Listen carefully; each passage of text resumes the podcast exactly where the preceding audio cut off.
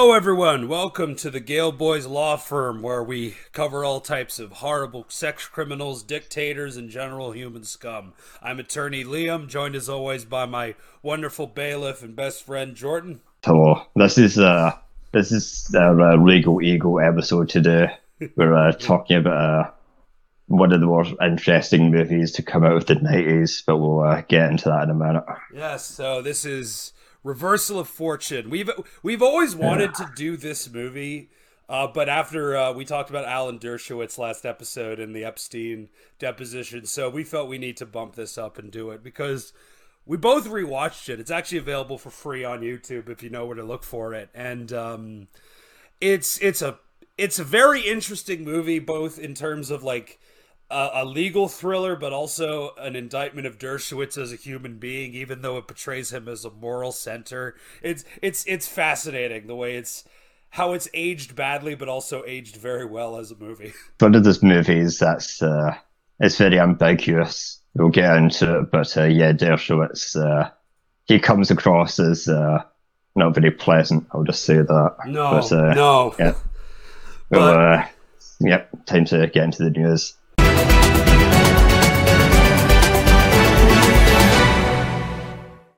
Problem with Ron DeSanctimonious is that he needs a personality transplant, and those are not yet available.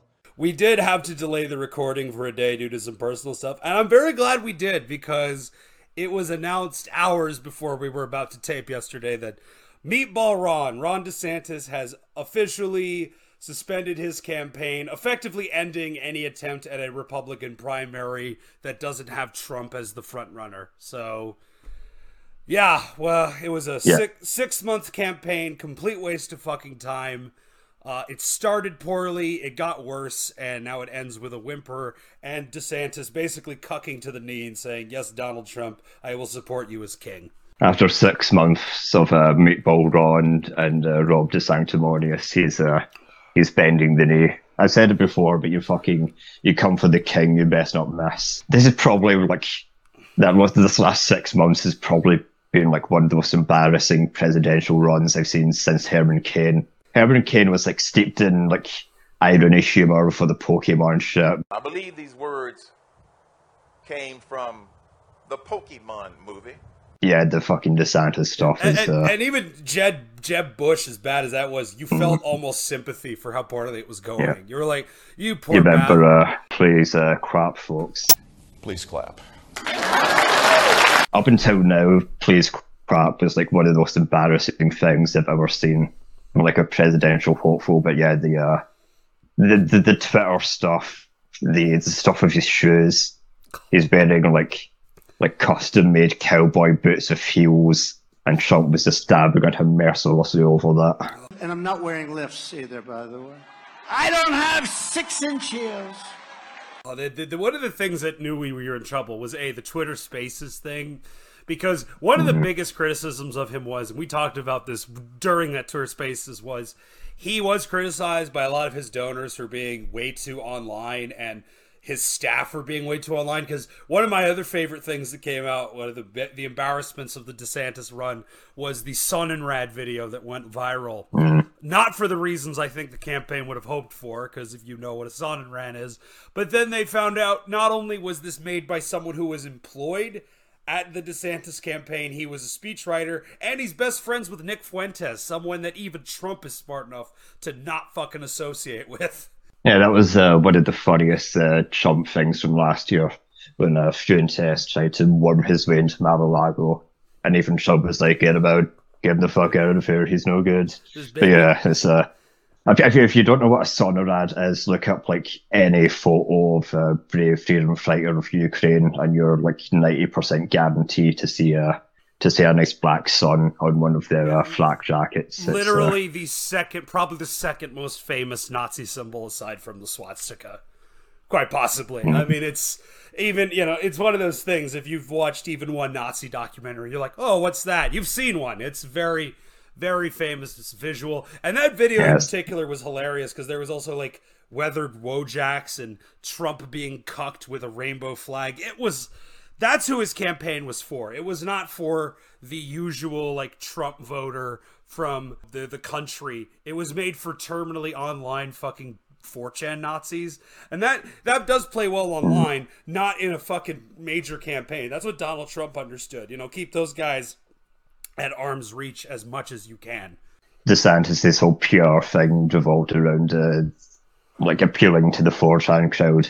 Meanwhile, he's like the most pro-Israel presidential candidate running. He basically had some like affirmative action thing for Jews in Florida, where if you're like Jewish, you get a fucking like guaranteed uh, government job there. It's fucking uh, man, is a is that beautiful Zionist anti-Semitism thing coming Yeah. back into the uh, into the forefront. Yeah, it's also it's also a problem when your uh, you know your candidate who's trying to bring back neocon conservatism is having public fights with Bud Light and Disney, two of the biggest like capitalist brands in the fucking world, and that doesn't look good. The whole and he's still on that like you know I hate Pfizer, even though again it, you you if you want to bring the Republican Party back to their roots, you got to stop calling Pfizer the devil's fucking juice, you know, because you know how much money they would fucking donate to us if we did do that.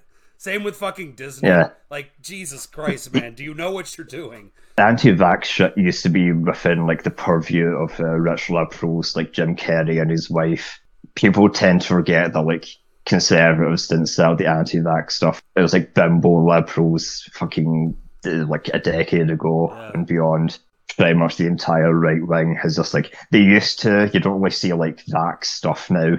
Which is why it's so weird talking about lockdowns. Like the last lockdown was was it like two years ago, Yeah. and you're still fucking going on about how uh, how you didn't shut down the beautiful bars. Meanwhile, Trump is out there fucking um, they're just they're just going hog and everyone. He's uh, I love it. Uh, oh, man. it's been fun. You know what? Because that's the thing about this primary. Uh, Iowa took place last week, and uh, Vivek Ramaswamy went down, which yeah. that was the funniest fucking thing. Where, Yeah, he he tweets about how there's uh, only two genders and uh, men can get pregnant, and then he just eats shit immediately, Well- like zero fucking uh, electoral votes. What got me was he went on like a 300 stop uh, tour, like press tour in Iowa. He wanted to win this state, and every stop he went to was either people complaining about his name, the fact No. he was a Muslim, even though he is not a Muslim.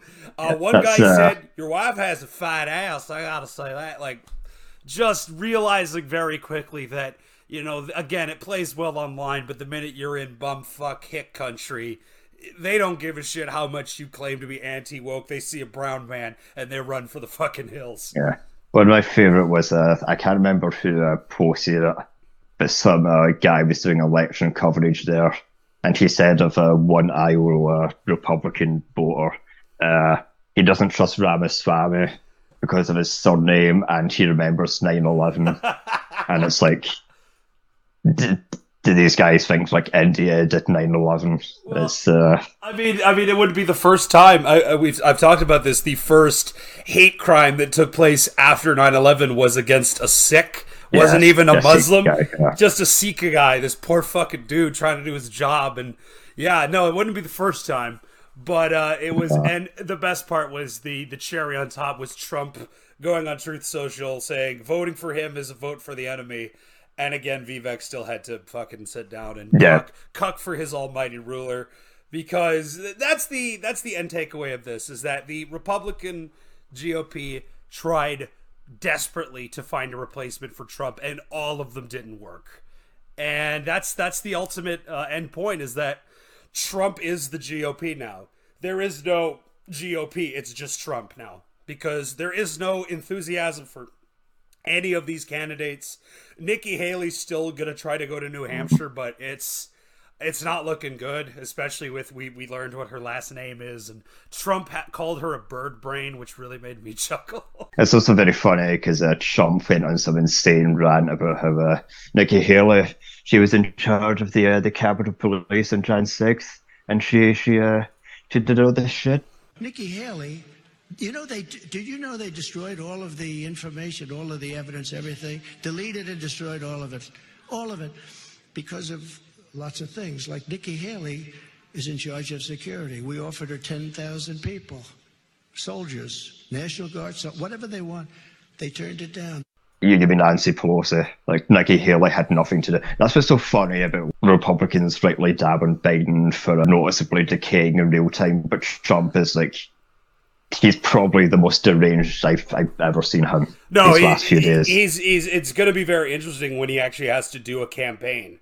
Because like right after right after Iowa, he had to go back to court for the sex assault trial that uh, E.G. Carroll that he's still on right now. So he doesn't even have time to stick around and enjoy the fruits of his victory. He has to go right back to court. And how the fuck is he going to run a campaign if he's paying so much money to fucking lawyers and just and he's so visibly falling apart. Like it's gonna be a Yeah. rough fucking run. I like anything can happen. This is America, but it, it I I don't see the you know we'll see we'll see because I can't predict the future on this one.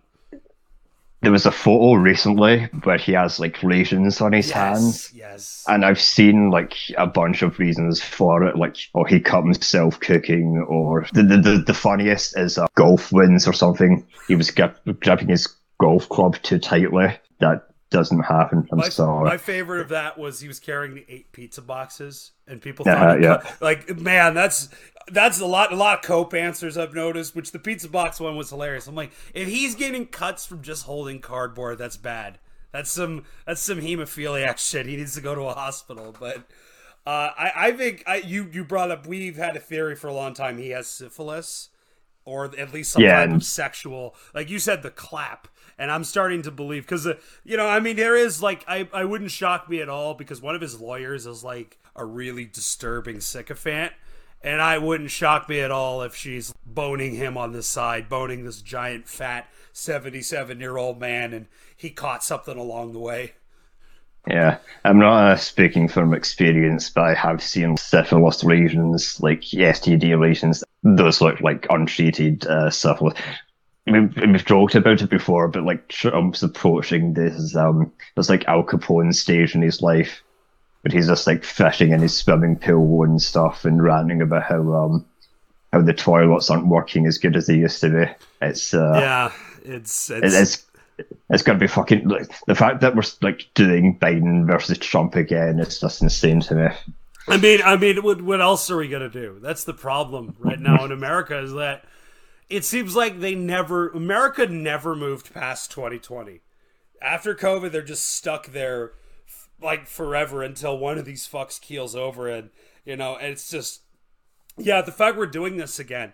And honestly, I I don't see I don't really know who wins this time because between Trump's clear mental decline, Biden's loss of support.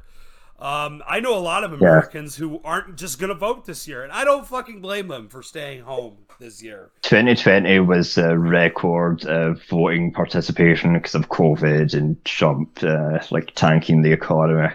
I'm predicting either half or less than half, like maybe 45% of the population, like turn out and vote. When when people realize it's just going to be those two again, they're just going to stay home. It's like, Yeah. yeah, fuck this. What's Yeah. the point? and you know the I love how the liberals uh, like the constant theories that Donald Trump will enact a dictatorship when he's president. He can't even fucking give a speech. How the fuck is he gonna do a dictatorship? That that theory is always so funny to me. Like this whole like he's going to enact a mass dictatorship. The motherfucker can barely give a speech now. It would be very funny if he tries that, and it's just like the uh, the final years of the Estado Novo when uh, like fucking Salazar is uh, trying to recover from Alzheimer's, so his uh, party makes up a fake office to try and like pretend he's still the president. It's uh yeah, they make up a fake Oval Office for Trump and just have like um have his little like Diet Coke button and stuff, but actually keep the reins of power away from How, know. Here's the thing: there's been theories that that's been going on now for a while, and yeah, it, it wouldn't shock me at all. Because that's the thing about Trump; he's just he has no particularly like all the smart people in his circle are long gone. It's all sycophants mm-hmm. and maniacs. So we'll see. But like I said, it's uh, I would not I wouldn't be happy that Donald Trump won the primary here. I would say because he won the primary. Like we're just gonna predict the future. Nikki Haley loses. The, Yes. New Hampshire's tomorrow. Recording this on Monday, but who the fuck cares? It's Donald Trump's gonna be the fucking nominee. Yeah. I'm, I'm predicting uh, New Hampshire will just be a Trump coronation. It's literally just those two, and as soon as she drops out, it's it's just going to be him. And the, the fucking Democratic primaries, it's basically the same. Like, what is it? Like Marianne Williamson? Like, give me a fucking break. It's it's going to be Biden again. I didn't even know they had primaries for uh, Democrats. That's how little people. Yeah, about it's- that. It, it's fucking like say whatever you want about the uh, Republican caucuses. Like those are actual like politicians, whereas uh, the Democratic caucuses, it's Marianne Williamson, Cenk Uygur from the Young Turks, uh, Cornel West. It used to be RFK, but he's an independent now, Yeah. which is uh, very funny. Oh no! Oh, yeah, boy. I know Cornel West. I know he was running. He's in trouble with some shit, so that's probably Yeah. why. But yeah, what a what a who's who of nobodies. Um, yeah, so American politics. We'll we'll update accordingly. But um, It, it would be funny if um like Trump came out and gave his opinion on the uh, the Chabad tunnels. Yeah. fuck yeah. All right, so I know this My, is my, all- my, my good friends, the Jews, they're telling me they're building secret tunnels. They're building secret tunnels under New York, and uh, I, I went up to them and said, "What are you doing? What's uh, what's this all for?" And they said, "It's a surprise. You have to wait and see." Okay, so we may I know it's old news, but this story got my imagination going crazy. So there is a synagogue in New York. Uh, there was huge, basically a, a small scale riot broke out here. And it turns out that this synagogue was digging tunnels, like we're in fucking Barbarian or People Under the Stairs or something, like a horror film from the 90s, just digging a small city under the synagogue. Now add in a famous religious leader, Rabbi Menachem Schneerson. He died in 1994, but remains such a powerful symbol that a group of students here seemed convinced the late Rebbe had commanded them to expand the basement synagogue, subject of a decades long real estate dispute. The result, a makeshift tunnel that you may have seen on social media this week. It also got the attention of the city's Department of Buildings and led to several arrests for criminal mischief and reckless endangerment. The DOB found the passage 60 feet long by 8 feet wide by 5 feet tall had no approval or permits, had inadequate shoring, which risked the stability of neighboring buildings, so vacate orders were issued. And cement trucks showed up over the past 24 hours to plug the passageway. And you know something weird's going on because they all turned on these guys who were building these tunnels. In a tight knit community like that, you protect your own. If you're willing to throw them that quickly under the bus, they were doing something very fucking weird. We've dabbed on Christians a bunch because of all their like like a thousand insane denominations, but the Jews also have their like weird little sects with their own uh, version of the Messiah. Uh, these guys, the Chabads, their their second coming is some like hundred year old rabbi who died, and the tunnel thing was like, if they dig far enough, they'll find him. The Messiah will just be like chilling out in some fucking giant hole, and I'm just picturing the um they dig far enough, but instead of the rabbi, they just find Jeremy Irons from uh, the Time Machine, the King Morlock. I mean, that's as believable as what the fuck was going on in this. Because this is this like I said, I, I didn't know much about the the Chabad uh, movement, and then I did some reading, and I'm like, oh, this sounds completely fucking nuts. Okay, my curiosity is very much satisfied. We also bring up uh, there's a lot of weird uh, offshoots as well for Judaism. My favorite is still Black Israelites. That whole movement is fucking insane. Uh, Kanye West was part of that for a while. There's a couple NBA players that are into it. Uh, here in Toronto, you walk by the street, you will find one, and they'll all just be saying the most horrible shit you could possibly hear publicly.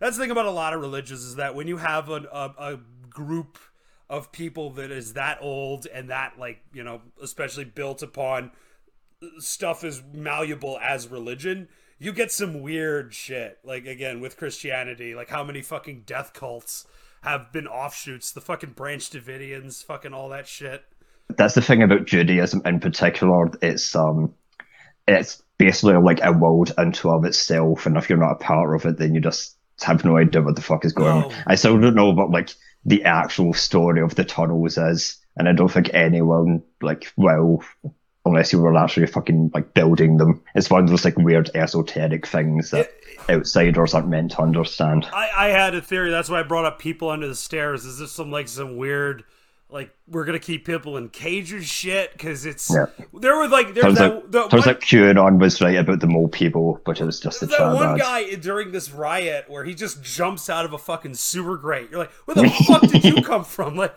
it is like some people under the stairs shit. It was Yes. a very fun.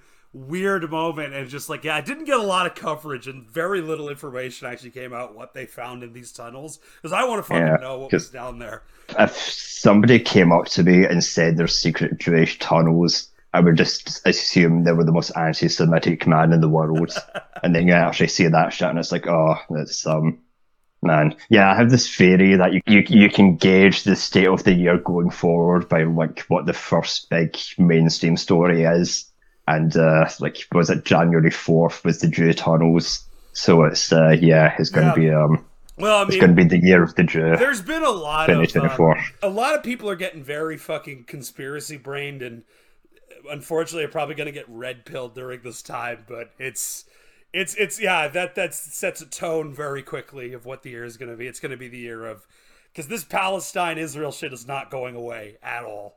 Not even fucking No. South America, South Africa is leading the charge. For fuck's sake, which is not a country you know for their decent treatment of other people. If anyone knows about apartheid in South Africa, like they had to deal with that shit for 300 years. And it's, uh, yeah, it's, it's very funny seeing like Israel try to, try to down that. Israel, by the way, um, along with uh, Britain and the United States, were the only three countries that supported apartheid, like right until it collapsed. Yeah, right until Lethal Weapon 2 came out, and the public's like, wait a minute. I, I really do believe that was one of the catalysts that ended that. I'm not like a culture is downstream of politics guy, but you'll occasionally get like like a media event that does shape politics. You, you do you don't see it often, but sometimes it happens. No, it's, and, uh, I, I have no proof that that did that, but it's hilarious to I like, yeah, I like to think so. Like yeah, the fuck it, amount of yeah. like right after, like six months after that movie came out, Nelson Mandela was freed from prison. And Prime Minister of uh, Star- South Africa just saw that movie and uh, was like, "Yep, we can compete." starring a it. man who is not a decent, loving human being at all, which is even better. What do you think of him? I mean, the, the heck with his guilt or innocence. What do, Well- what do you what do you think of Klaus von Bülow? I- do you like him? Do you respect him? I tried very hard not to like him. I don't like basically what he stands for and his lifestyle and the Newport lifestyle. But it turned out that he is a very funny man, a very warm man, despite his austere uh, external Warmth appearance. isn't, isn't an adjective that a lot of people would apply. It's amazing. When he was in there waiting for the jury to come back with their verdict in the second case, we sat there and we had this warm, funny conversation. Uh, you know, it's almost as if there are two Klaus von Bülows, and he presses a button when he walks into a room. There's the public, austere Klaus von Bülow, which he sits there, uh, as his uh, current uh, woman friend put it, as if he were a mortician with an umbrella uh, up his back. And uh, then there's the warm Klaus von Bülow, very caring. His daughter Cosima is much more like the warm Klaus speaking of Jeremy Irons uh, mincing around, today's movie is uh, Reversal of Fortune. One of the weirder movies to come out of the 90s. Yeah, yeah. This was a movie that I I didn't re I hadn't actually seen this until we said we are gonna do it because I'd always been very much avoiding it because of the idea of an Alan Dershowitz written story where he's a moral center. No, thank you. I'm good, but. I would say this movie's a lot smarter than that. Um, Oh yeah, but, but, the way uh, Barbet Schroeder portrays all the characters in this, it's um, it's by far. If, you're telling that story, it's the best way you could possibly tell it. Yeah. So, uh, might as well give a quick rundown of what this story is. For those who don't know, this is it's based on a book uh, by Alan Dershowitz. So no one here has fucking read it, uh, but it's it's based on the uh, Klaus von Bülow case. Now, for those who don't know this story, he he was kind of like this rich. He was one of those people that was basically just rich for rich sakes because he married this heiress that had all of this fucking money. What happened was they found his wife in the bathroom in a vegetative state. She did not die, but they had found that Klaus had insulin in his uh, collection. Even though no one in his fucking family had diabetes. So why the fuck? And if you know anything about uh, medical stuff, insulin is a very, very easy way for a lot of doctors. Like Harold Shipman used insulin, the UK serial killer, because it's a very easy way to kill someone, and it usually doesn't show up on an autopsy report if you're not looking for it. So he was tried for this, uh, was convicted of attempted murder, and he then calls uh, Alan Dershowitz to come and basically say that my trial was bullshit. I'm an innocent man, and Alan Dershowitz takes this case, and this whole movie is basically him trying. This is an interesting movie because it starts off with him pretty, pretty. You know, he's he's starting to think like maybe this guy is innocent, and the further he reads, he's like, no, this guy's as guilty as shit.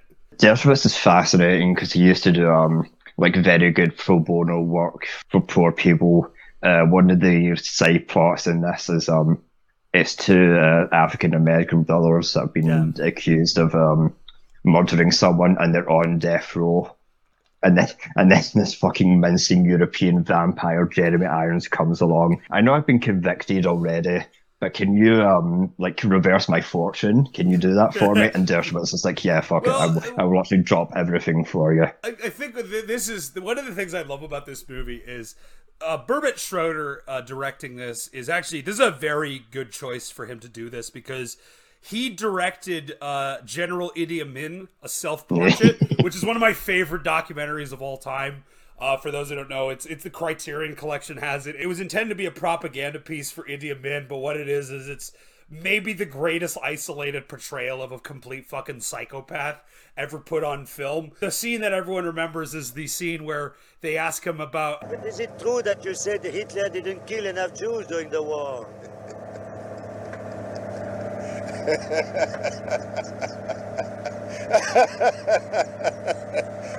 Why do you ask me about Hitler?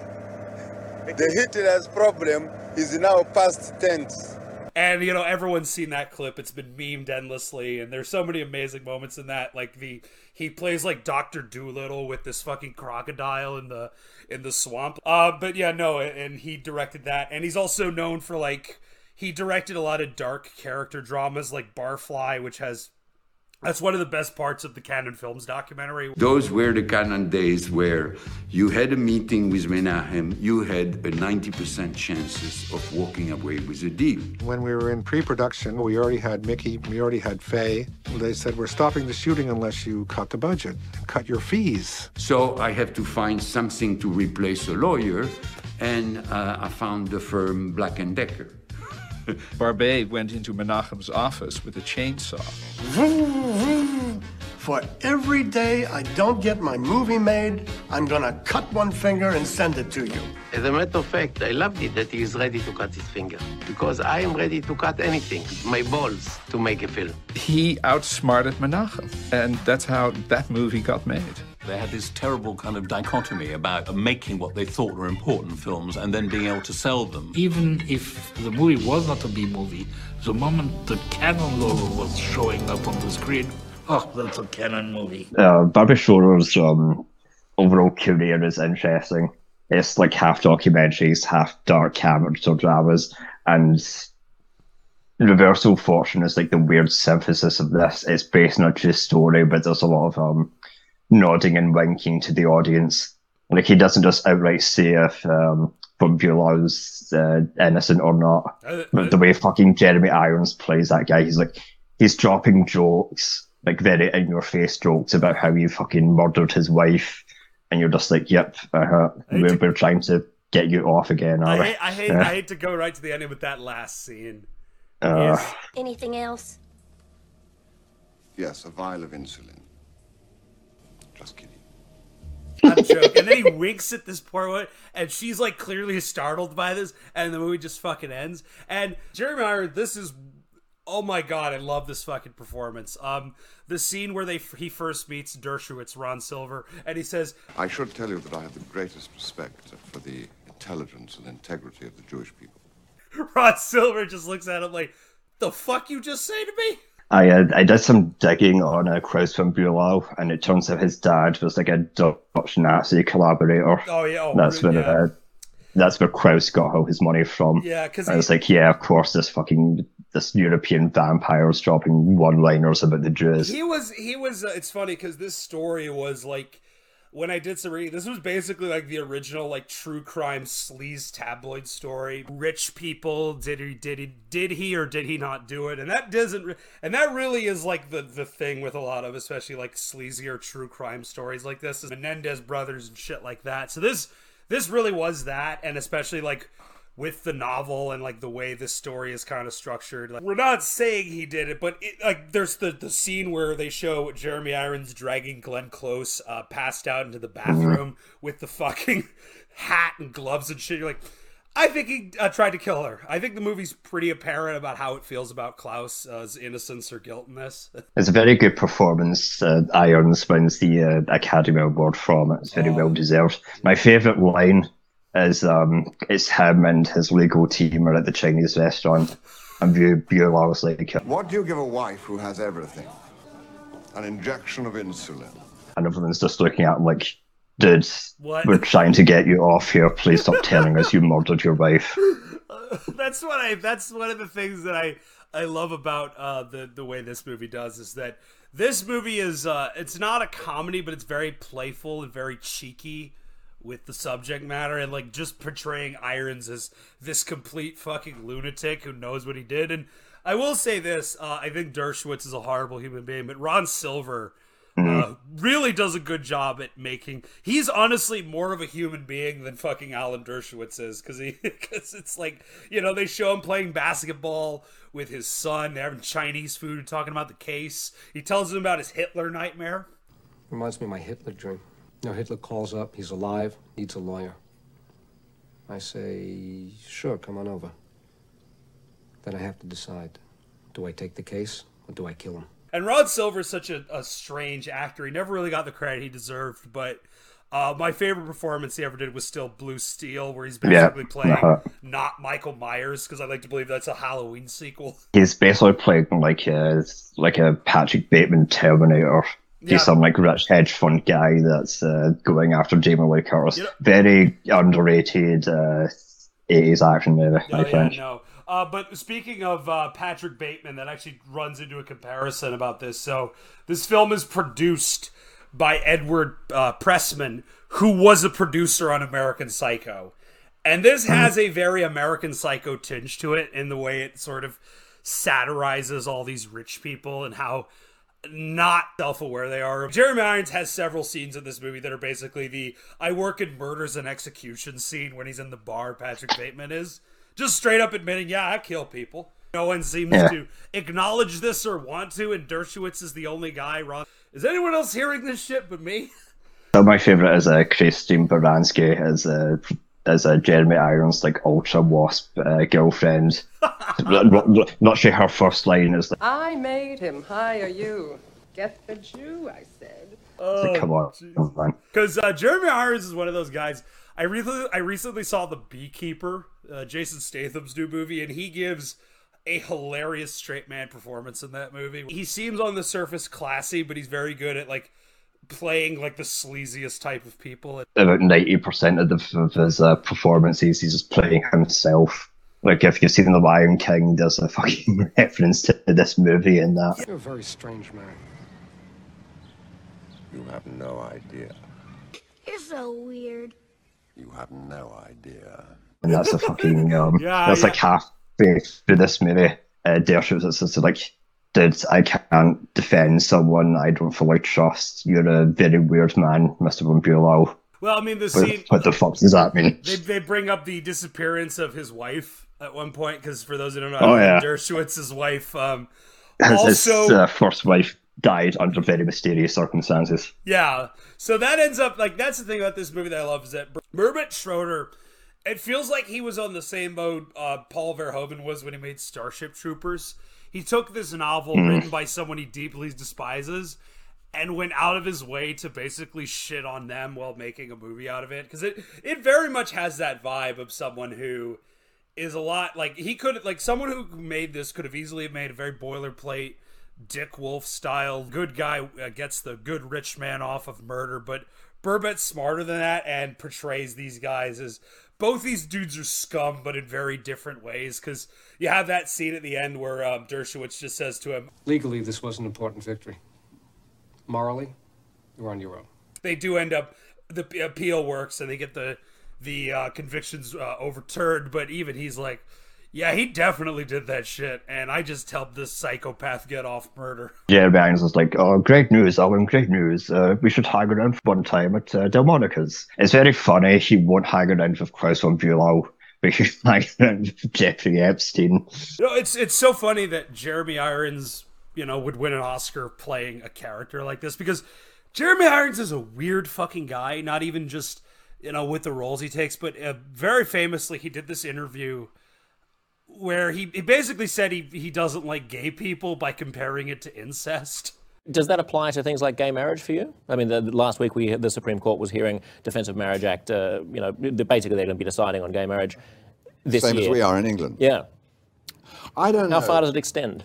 Well, it's a very interesting one, that. And, and I don't really have a strong feeling, but I see that could a father not marry his son?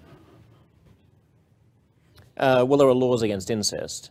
It's not incest between men. Incest is there to protect us from having um, uh, uh, with- inbreeding. Uh, but, um, but, but men don't breed, therefore they. So incest wouldn't cover that. Now, if that was so, then if I wanted to pass on my estate without death duties, I could marry my son and pass on my estate to him. No, that sounds like a total red herring. I'm sure that I'm sure that incest law would still cover same-sex marriages. Really? Why? Yeah, because I don't think that incest law is only justified on the basis of uh, of the consequences of, for procreation. I think it's It- also I think there's also a moral approbation that's associated with incest. Uh, but I think it comes from from Yeah, it probably worry does about originally. inbreeding. Yeah. A moral approbation. I mean, I think the lawyers are going to have a field day with same-sex marriage. I just guess they are. I, I don't have a strong feeling either way. He's talking to some guy about like gay marriage has just been made uh, legal in the UK. And he's like, oh, if uh, two men can marry, can a mother father use, uh, marry his son? And it's like, uh, what did? Uh, my my favorite part of that whole fucking interview, that clip in particular, is like, I don't have a strong opinion on it at all. Meanwhile, he just went on like a three minute diatribe about gay people fucking is like a father and son having sex. It's one of like the weirdest. Uh, yeah, it, it it it makes me under it makes me kind of understand why he because that's the thing about Jeremy Irons. We always say he's playing himself, but the amount of characters he plays and who he's playing himself is always what fascinates me. I'm like, what, what aren't you telling me, Jeremy? What, what is, what about your personal life and your morals are you hiding from us? Yeah, you were a Scar in The Lion King, the gayest fucking Disney film. Why are you uh, shitting on gay people here? Come on, man. Yeah, it's um, Actually, actually, no. still my favorite uh, Jeremy Irons story is um, he had just like bought a castle in Ireland, some like fucking massive castle in the middle of nowhere, and he had to do Dungeons and Dragons to pay it off. You know what? We won because that's my favorite Jeremy Irons performance. no joke. Like everyone, you've all seen the clips, but it's great. That's what I mean about Jeremy Irons. I, I may think he might be a scumbag in real life, and I, I do not agree with a lot of the shit he says, but he gives a performance that saves an entire fucking movie from just being unwatchable. You can control dragons. With the dragon army at my command, I can crush the Empress and control what is rightfully mine. You right that, do you? Good. I can use every ounce of your rage. It's only watchable when he's on screen, but my favorite clip of that is still the one where um he like there's a there's a scene where the other girl is underacting, so Jeremy has to overact to compensate for the lack of chemistry. I ask you one last time. Will you submit to the ruling of this council and relinquish your scepter? He's very like dour and uh, reserved, and Irons is just like chewing the fucking scenery. Like, oh man, that's, we might have to do that at some point. That, that movie's fucking weird. It's um, it was made by New Line Cinema, and then a year later they come out with of the Rings. Well, I mean, it's, it's also it's like, uh, it's also worth doing because the director and the producer Courtney Solomon has a long history of being kind of scumbag and like Mm-hmm. he was uh, founded Dark Castle, which did a whole bunch of like low budget horror films. He's only directed three movies, but he has like a Yes, and, and they're all Dungeons and Dragons related. but a producer's credit is like th- 200 movies. It's a he's a fascinating man. But yeah, uh, but and it's also like that movie is a weird cast too. Bruce Payne, who I know is the villain of Passenger 57, Marlon Wayans is in this movie. And just the flaw of even trying to make a movie on Dungeons and Dragons is yeah. We may have to do it as a fucking episode because it's it's a weird weird artifact of its day. But uh, yeah, no. But to go back to um, uh, the film, um, one one of the things that again really bothers me about this movie is Alan Dershowitz being the moral center of this movie because we you we brought this you brought this up. How the fuck can you think this guy is evil and then go and fucking defend fucking Jeffrey Epstein? There was a rumor he was going to serve on his uh, counsel the second time he got got, right before he commits suicide.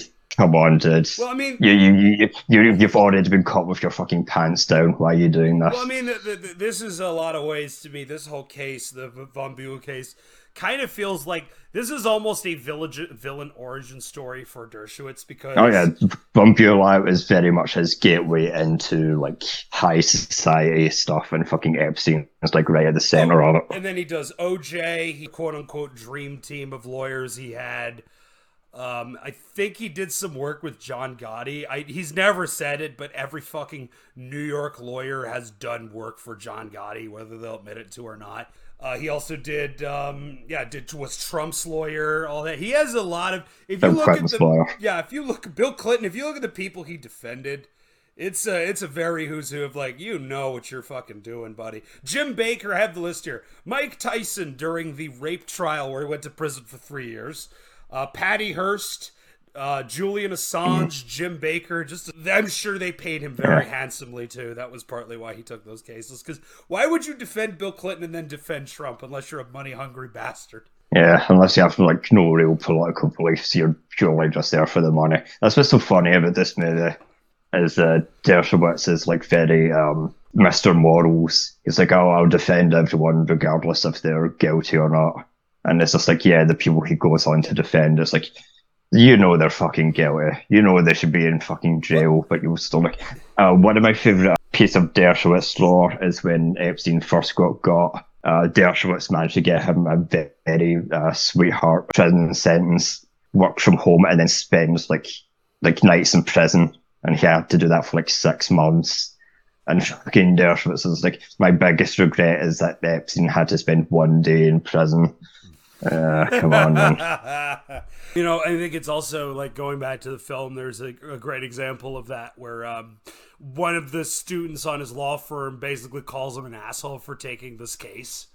There's that whole scene where she gives a very big, like almost public speech about how you should know better, Dershowitz, and then just walks out. And that kind of sets the tone for the rest of the movie of watching this guy slowly begin to throw his morals because he's getting. They have the lunch scene where he's talking about like, how much do you want an hour. Three hundred dollars an hour.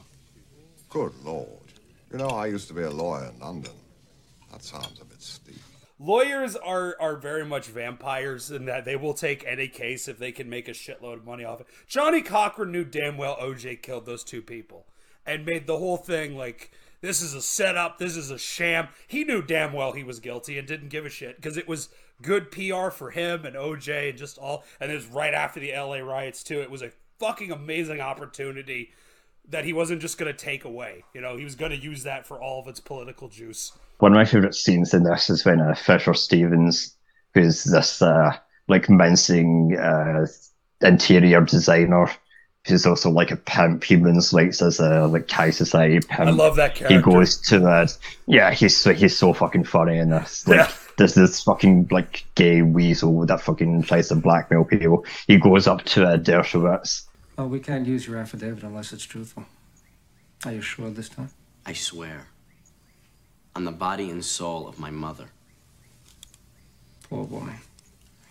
Put in this change and make him go over every word of the affidavit. Can I use your men's room?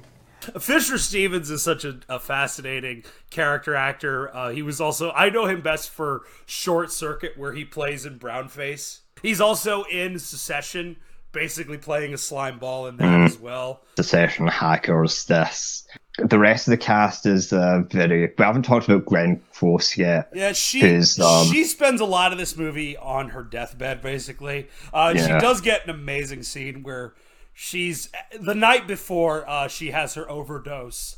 Uh, she's basically telling Klaus, you know, be a fucking man. That scene is amazing because it really shows how cold blooded Jeremy Irons' character is. He's watching the woman he supposedly loves have a breakdown from him. He's just standing there. And she says my favorite line in the whole movie. Say something. Do something. Be a man. I already have a butler. You know, that's Yeah. so good. Yeah, because Glenn Close is one of those people who been around, but like she's seen as like one of those great classy actresses. But all of her best movies are where she's playing complete fucking psychos. Between this and um, uh, Fatal Attraction with the bunny and the fucking pot and shit. I'm not going to be ignored, Dan. Yeah, you you either know Glenn Close from like 101 Dalmatians or Fatal Attraction, and those two characters are basically just the same. Yeah, um, Close has uh, one of my favorite lines in this. Uh, you marry f- me for my money, and you still want to work. Yeah, Yeah, you they, what the fuck? you fucking parasite. Yeah, that's what Yeah. I mean. It's just that this movie, you you said it's ambiguous. I don't think it's ambiguous at all. I No. think they fully make this guy a complete scumbag. And the film, like I said, the film doesn't outright uh, say he did it because I'm assuming they'll sue the fuck out of him. But they are definitely Yeah. going for a um, very much trying to put in the audience that this guy did it. And in a lot of ways, I mean, you know, he was found guilty and then all of a sudden won on appeal. That happens with so many people like this. These rich guys who can pay for these fucking lawyers. I mean, you know, it's the same thing with like again, we brought up OJ. Like he would have been found guilty if he hadn't had the, some of the highest paid lawyers and Dershowitz in the country helping him. You know, and even Johnnie Cochran told him not to take his pills the night before he put the glove on, so his hands would be shaky and he couldn't do it. Yeah, these people Yeah. know what the fuck they're doing. Yeah. We, we say rich. Uh, this crime took place in the 80s. Uh, Klaus von Bülow was only worth like a million. Uh, his wife was worth 14 million. Yeah. The fucking lifestyle they live, that insane fucking massive mansion they Oh, the- live, the of- opening of, of a fucking income of like 14 million. It's like, the man. opening shot where it's a helicopter shot of all the um all the mansions and shit in the neighborhood and they show Klaus with his mistress on the boat and you know they're going to all these restaurants. Yeah, how the fuck are they living this life if they're not just skimming off the top from people? By the way, I want to bring this up because I brought up the helicopter shot. The guy who shot this, uh, Lu- Lucio uh, Tovoli, uh, shot uh, Suspiria. He used to shoot for fucking Mhm. Dario Argento. And this movie does have some horror tinges to it with some of the lighting choices, all the stuff in the hospital, and even some of the stuff later on with like with outside in the night and shit. All the flashbacks are very, um, are very like horror tinted. Like you talked about the scene where fucking Jeremy Irons is dragging Close Oh, yeah. uh, into the fucking um, bathroom, her private sanctuary. Yeah, Sonny, uh, Sonny's bathroom was a private sanctuary. Nobody went in there except me when I was uh, when I was trying to kill her. Yeah, this is the eighties when there was like maybe five billionaires. The insane level of wealth and influence you could have if you had a million dollars in the bank account is Yeah. kind of unfathomable now. That that's one of the things I think in a lot of ways this movie this movie holds up and it doesn't because yes it's about Alan Dershowitz but also that idea yeah of like just having 14 million 14 million dollars is nothing now. You can't influence change, you can't get off a murder charge with 14 billion dollars.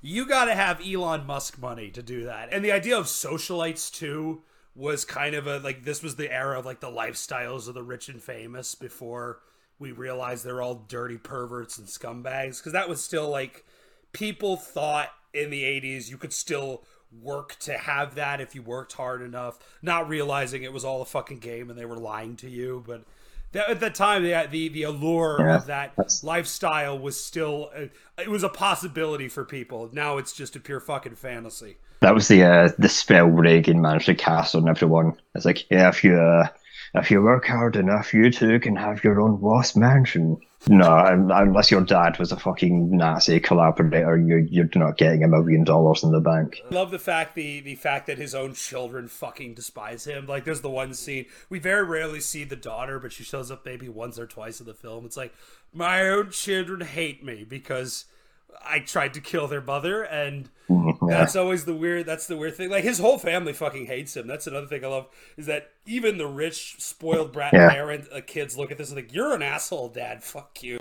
Yeah, you've got that brilliant line when um he first meets Dershowitz and he takes him to lunch. In America, it's fame rather than class. Now, after all this unpleasantness, I always get the best table.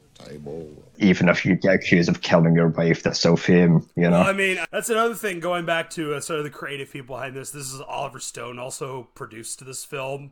Oliver Stone's quickly becoming like a real Mm. like we've doing a lot of Oliver Stone stuff recently, but like this is that's a mindset of like yeah, Oliver Stone. That's that's very much like a nat like something he would he would go into in Natural Born Killers. Is money doesn't matter; it's fame. You know, famous people. If you're like you, you can get famous on TikTok now and get in a five star restaurant with no fucking thing. Like back then though, to get fame was like be a celebrity, be a politician, or horrifically try to murder your wife. Now it's you could be famous for fucking anything. Yeah, everyone gets their uh, 50 minutes of fame, whereas in the 80s you had to uh, kill your wife for it. You It's, had uh, to you had to do Man, what a fucking downward spiral. It's is it better or worse? Now, I think it might be kind of worse. Uh, Because there are people who are famous Yeah, now it- do not fucking deserve it. I would argue even more back then. Because even like the Bulow stuff, as much as I hate true crime, that story is fascinating. Whereas they're like, yeah, like any dipshit a TikTok can get like, Well- can just get fucking YouTube famous now. It's, uh, Even even even true crime now, even though like just kill enough people horribly, you'll have some YouTuber in a deep voice, Yeah. and then he cut her head off, and he'll get a million views. At least the Von Bulow stuff is interesting because there is that deniability. Did he do it? Did he not do it? And his character is so fucking weird and creepy. And yeah, no, there's actual interesting stuff to it, and you could pick it apart. Whereas like most true crime now is just he's a horrible rapist, and here's why. It's like I don't. That doesn't interest Yeah. me. I don't want to hear the gruesome details of people being murdered. This is way more interesting to me. Like, two rich dick dickholes who got enough of each other and one tried to kill the other. That's that's interesting. Like what the fuck happened here? So to uh, to wrap this up, uh, the way this movie ends, uh, right before you have the fucking uh, the and winking uh, insulin scene at the end, Glenn Close is like, "Yep, so that was my story. Um, nobody knows the truth except me, and the only way you'll be able to find out is if you uh, go to where I currently am, heaven." Actually, the only man who knows if Von Bulow was guilty or not is Dershowitz, and he's taken that secret to his grave with him. Yeah, well, uh, that and Von Bulow. Yep. And um, Yeah. the other thing that I love too, Oh, that's the other thing that we uh, to continue the true crime rant. I love that the most of this film is from the perspective of the victim. Because you see so much true crime stuff now and it's all like lurid. It's so funny, like the more respectful they try to be, the more lurid and gross I find them. Like one of the things I become obsessed with is watching like bad like TV movies about serial killers because I find them so fascinatingly disgusting. Wow, no one here has any taste at all. This one at least like they try they they do it from her perspective and they like try to make her sympathetic even she's not really like portrayed sympathetically. She's this um like very angry uh drunk who's uh, hyperglycemic but is drinking like 14 pitchers of fucking eggnog Oh. or she's shouting at her family to leave her alone. So I wouldn't I wouldn't say she's sympathetic, but yeah, she doesn't deserve to fucking No, but, like, wind she- up as a vegetable thanks to her husband. least, by the way, that scene where she just keeps drinking and drinking, I watched that. I was on the edge of my seat the whole time. I Mm. thought, oh no, this is gonna end so bad. Yeah, Glenn Close is very good at portraying very damaged women as again fatal attraction. I guess we could put 101 Dalmatians in there as well. I mean, she wanted that fur coat, man. She wanted that fucking fur coat. and this uh what's her verdict on uh Kristen Bueller. Ah, he's a guilt. He's guilty as shit, and I hope he's burning in hell right now. But uh, the film itself, I think it's it, uh, it's a weird movie. It's it's it's not really um. It's a movie I would definitely say is worth a watch because it's a lot smarter than what it could have been, which could have just been this very like Dick Wolf cop like every like the good lawyer and the innocent man whereas Barbet is much more smarter i think spending time with dictators will do that to you you realize the grand scope of human evil and it's more than just one person and two people. Like there's a whole system that leads this kind of shit to happen. And i think yeah i think it's worth a watch because it's it's so much smarter than just your average murder mystery courtroom drama. There's there's there's layers to it. It's very funny at points. It's stylish as hell. Yeah. it's very it's a very very solid movie. So yeah i would definitely give it a good recommend I would recommend it as well. You don't really see movies like this anymore. These like mid-budget uh, character dramas with very stacked casts. That's usually confined for like A twenty four schlock, and I do I do miss um like docudramas from the nineties. Well, I mean, that was like the heyday of, of shit like this. But um, so yeah, so that was uh that was Reversal of Fortune, uh, Born in Hell, Klaus. You're down there with uh, with Epstein and uh, Fisher Stevens. So. Uh, Fish, Fisher's not dead, but give it time. give it time. All right, but uh, join us next Uh, time. yeah. We, we have some bonuses coming up. Um, until then, God bless and take care. Professor, let's just not talk about hypothetical. I just, just, I want to go back.